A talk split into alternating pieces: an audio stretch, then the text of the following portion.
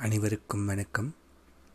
Thanks to seeds to flower seeds to flower சீரியஸில் இது எனது நான்காவது கதை.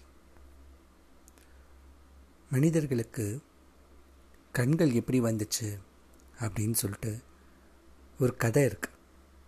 அந்த கதையை நான் உங்ககிட்ட பகிர்ந்துக்க போகிறேன் இந்தோனேஷியாவில் சொல்லப்பட்ட கதை இது.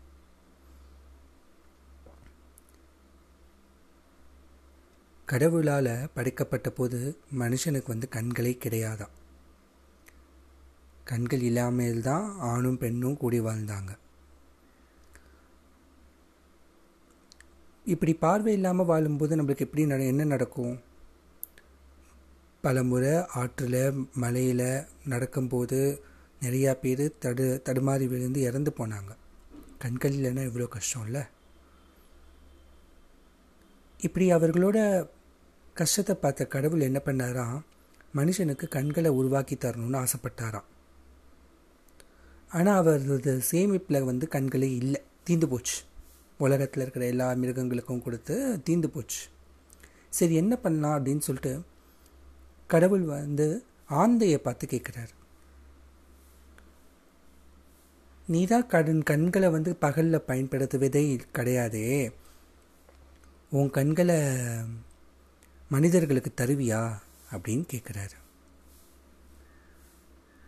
ஆந்தை என்ன சொல்லிச்சு தெரியுமா? முடியாது. என்னோட கண்ணு தான் என்னோட பேரழகே.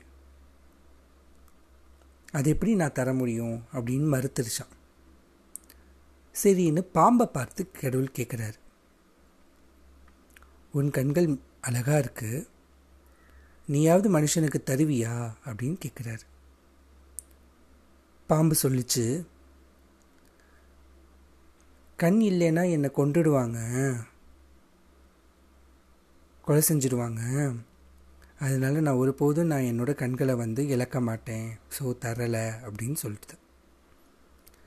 சரின்னு இப்படி முயல்கிட்ட யானைக்கிட்ட புலிக்கிட்டன்னு ஒவ்வொரு விலங்காக கண்களை தானம் செய்யும்படி கேட்குறாரு ஒரு விலங்கும் தருவதா? சொல்லவே இல்லை. தருவதற்கு தயாராகவும் இல்லை.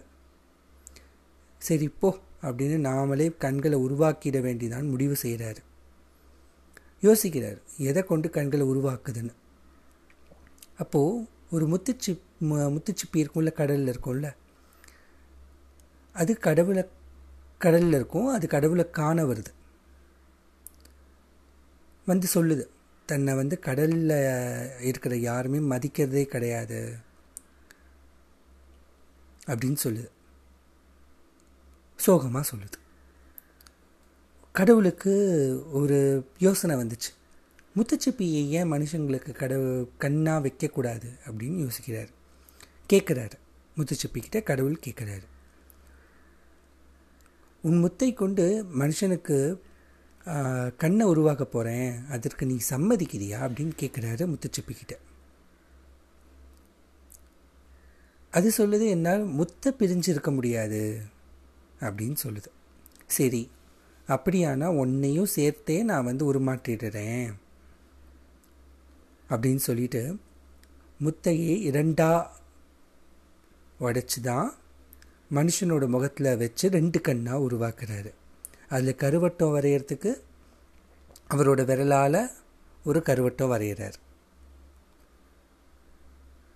அந்த சிப்பி என்ன பண்ணார் தெரியுமா? அந்த ரெண்டு கண்ணு சொன்ன சிப்பி என்ன பண்ணார் தெரியுமா? இமையில இமைகள் ஆக்கிட்டார். இப்படி தான் மனுஷனுக்கு க உருவாக்கப்பட்டுச்சான் கண் இந்த சிப்பி கண்களால் உருவாக்குறதுனால்தான் இமைகள் வந்து தானே திறந்து திறந்து மூடிக்குதான். அந்த முத்துச்சிப்பி கடலில் இருந்துச்சுன்னு தானே சொல்லுவோம். அந்த கடலில் இருந்த காரணத்தினால்தான் நம்ம மனுஷங்க கண்ணீர்லேருந்து கண்ணீர் வந்து உப்பு கறிக்குதுன்னு இந்த கதை வந்து முடியுது. இந்த கதை எதுக்கு கடவுளே பல மிருகங்கள்கிட்ட கேட்டு கிடைக்காத ஒரு பரிசு மனுஷங்களுக்கு. நம்மளோட உடல் உறுப்புகள்லேயே கண்களுக்கு தான் ரொம்ப அதிக வேலை தரும். ஆனால் கண்களை பராமரிக்கிறோமா அப்படின்னா எனக்கு தெரியல. கண்கள் புத்துணர்வுக்குள்ளே எளிய பயிற்சிகள் நிறையா இருக்குது யாரும் பின்பற்றதும் இல்லைன்னு நினைக்கிறேன். சரியா எனக்கு தெரியல. ஏன்னா ஏசி ரூமு இது செயற்கை வெளிச்சத்தை பார்த்துக்கிட்டே இரு நம்ம இருக்கிற நம்மளுக்கு நம்ம கண்ணுக்கு சூரிய வெளிச்சம் படுதா அப்படின்னா தெரில வானத்தை அண்ணாந்து பார்த்தோம். பழக்கமும் இப்போ குறைஞ்சிட்டே வருது. நட்சத்திரங்கள்லாம் ஏதோ சினிமாவில் பாட்டில் பார்க்குறதோட தொடர்போடு ஆயிடுச்சு. தூக்கம் சரியா இல்லை இந்த இளம் இளைய தலைமுறைக்கு. ஸோ என்ன பண்ணலாம்? நம்ம கண்ணை நம்ம பத்திரமா பார்த்துக்கணும். கடவுளே கஷ்டப்பட்டு தான் நம்ம கண்ணை உருவாக்குனாருங்கிறது தான் இந்த இந்தோனேஷியா கதை வந்து நமக்கு சொல்லுது. ஸோ பார்த்துப்போமா?